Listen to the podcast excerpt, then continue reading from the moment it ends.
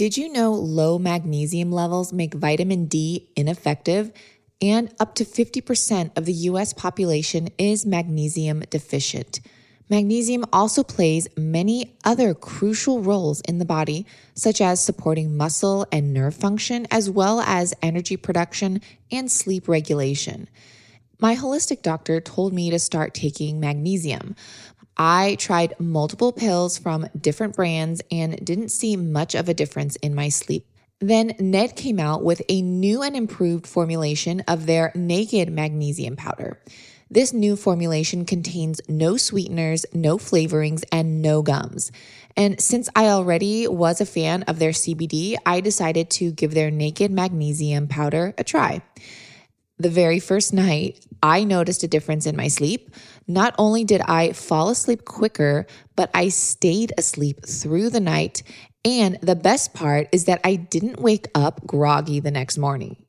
So, if you are looking for a magnesium supplement, may I strongly recommend Ned's Naked Magnesium Powder. I have full confidence this will benefit your sleep and ultimately your life. So, become the best version of yourself and get 15% off Ned products with code DIGEST. Go to helloned.com slash digest or enter code DIGEST at checkout. If you're not subscribed to my newsletters, they come out every Friday and they're called Friday Finds. This is information that only my subscribers get in their inbox. I share stuff like non toxic air fryers and kitchen appliances, new food finds, product recalls, food news, and food products that aren't even on the market yet. But I've got the scoop. This is not published anywhere else and cannot be found on my blog. So be sure you're in the know and subscribe to my weekly newsletters by going to littlesipper.com slash subscribe and enter your email. That's all you have to do. So go to L-I-L-S-I-P-P-E-R dot com forward slash subscribe to get exclusive information on everything food. Hey guys, welcome back to the Digest This podcast. I'm your host, Bethany Cameron, and today we are talking about non nutritive sweeteners. And this has been a long time coming. I get asked all the time on my Instagram what kind of sweetener do I use? What zero calorie sweetener do I prefer? X, Y, and Z. So we're going to dive into it and let's just go for it. So, today we are talking all about non nutritive sweeteners. And if you don't know what non nutritive sweeteners are, they are simply any sweetener that is zero calories, whether that being artificial sweeteners such as aspartame or Splenda, or quote, natural sweeteners like stevia. Any sugar substitute or zero calorie sweeteners fall under the definition of a non nutritive sweetener. So, I want to do a little comparison first. So, the definitions between nutritive sweeteners, such as honey or even just raw cane sugar, and then the comparison between non nutritive sweeteners like the zero calorie ones. So, nutritive sweeteners contain nutrition. I mean, at least some of it, right? So, nutritive sweeteners contain carbohydrates and provide energy. They often are added obviously calories so they'll they do have some some caloric components to them now also sugars could be naturally found in fruits and even some vegetables and the names of sugar commonly found in food includes glucose, fructose, sucrose, maltose, maltodextrin, dextrose, lactose, corn-based sweeteners like obviously corn syrup, honey, molasses, agave, and fruit juice concentrates. Those are just a few names for sugar. And if you go to my Instagram, I actually have a post there and it, it has like 60, 70 different names for sugar. It's posted on there. Definitely go back and save it to reference to. Speaking of non nutritive sweeteners, NNS, They obviously they don't have any calories and you only need a small amount because they are like 50 times, 100 times sweeter than actual sugar.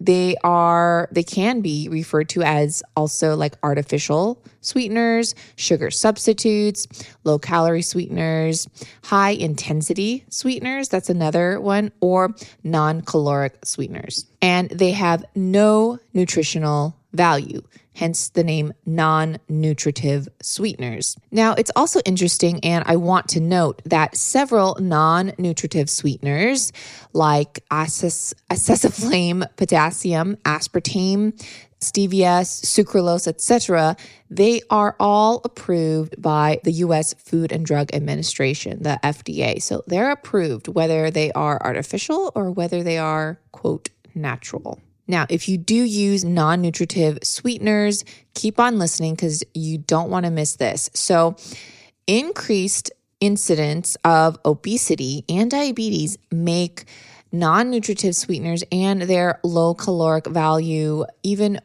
more favorable for the diet and even diet supplement products that you consume different food manufacturers. They really, really love it because then obviously they can claim their product is lower calorie, lower sugar, etc. It is generally accepted that a high sugar diet contributes to metabolic disorders. However, Study after study confirms that non nutritive sweeteners are actually not any better or healthier than sugar and hold their own separate health risks. Researchers are challenging the long held belief that non nutritive sugar substitutes have no impact on humans.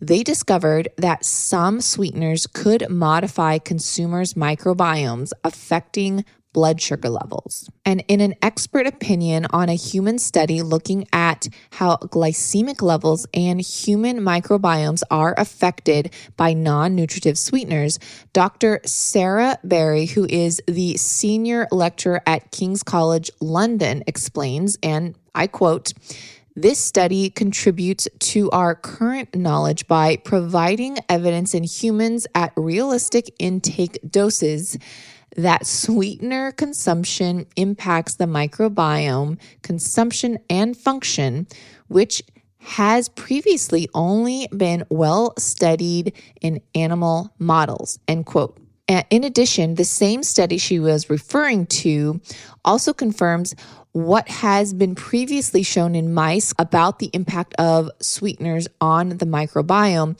and adds to the body of evidence that some sweeteners have an unfavorable effect on blood glucose control. And get this, you guys, the FDA doesn't consider sugar alcohols to be food additives. So this means that if a label says, quote, no additives, this doesn't necessarily mean that sugar alcohols are not in there.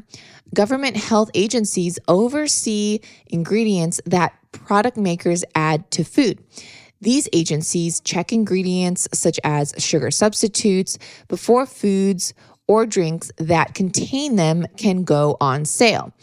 This is the same government that allows aspartame, Splenda, acesulfame potassium, and all those other artificial sweeteners on the market to be legal in our foods. So, what confidence do we really have in them making other approvals for so called healthy sweetener alternatives? Hmm? Now, stevia in particular has been clinically shown to be an endocrine disruptor. Again, I have a, uh, an entire reel on this topic on my Instagram. You should definitely check that out. And stevia also disrupts the microbiome and good bacteria, as well as cause bloating, headaches, and even weight gain, since it alters your taste buds and makes you crave more sweets and actually need things to be sweeter. Now, this goes for all zero calorie sweeteners because your body is not actually getting any calories or nutritional value from the non nutritive sweetener. It's never fully satisfied and will continue to crave more sugar until it finally gets the real thing. This doesn't mean you have to feed your body pure refined sugar, but Even giving your body some fresh fruit or a little raw honey will curb those cravings and give your body what it thought it was ingesting when you first gave it a zero calorie sweetener. Think of fat. People who eat healthy fats stay satiated for longer periods of time and are fully satiated after a meal. However, those who eat a fat free diet typically crave more food because of the lack of satiating fat in their diet. This results in overeating because they aren't fully satisfied. That example is similar to what sugar free sweeteners do to your body and brain. So I always opt to give my brain some healthy, unrefined sugar, such as raw honey, coconut sugar, and my favorite, fresh fruit.